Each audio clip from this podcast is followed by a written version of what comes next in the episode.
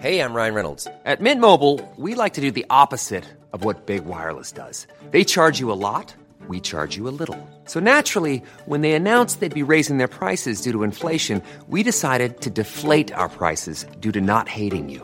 That's right. We're cutting the price of Mint Unlimited from $30 a month to just $15 a month. Give it a try at mintmobile.com slash switch. $45 upfront for three months plus taxes and fees. Promo rate for new customers for limited time. Unlimited more than 40 gigabytes per month. Slows. Full terms at mintmobile.com.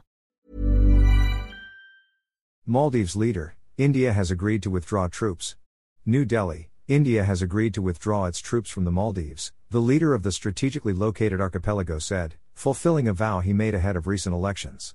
President Mohamed Muizzu was elected in September as a proxy for a pro China predecessor jailed on corruption charges, but has said his intention is not to upend the regional balance by replacing Indian forces with Chinese troops. After a series of constructive meetings and dialogues with the Indian government, an agreement has been reached to withdraw Indian military personnel, a statement from the President's office said on Sunday night. Indian personnel are deployed to operate three gifted aircraft patrolling the maritime territory. Primarily known as one of the most expensive holiday destinations in South Asia, with pristine white beaches and secluded resorts, the Maldives has also become a geopolitical hotspot. Global east west shipping lanes pass the nation's chain of 1,192 tiny coral islands, stretching about 800 kilometers, 500 miles, across the equator.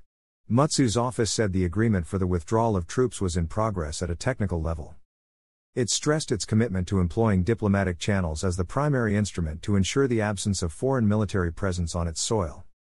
It did not give any time frame for the withdrawal, and there was no immediate response from New Delhi on Monday.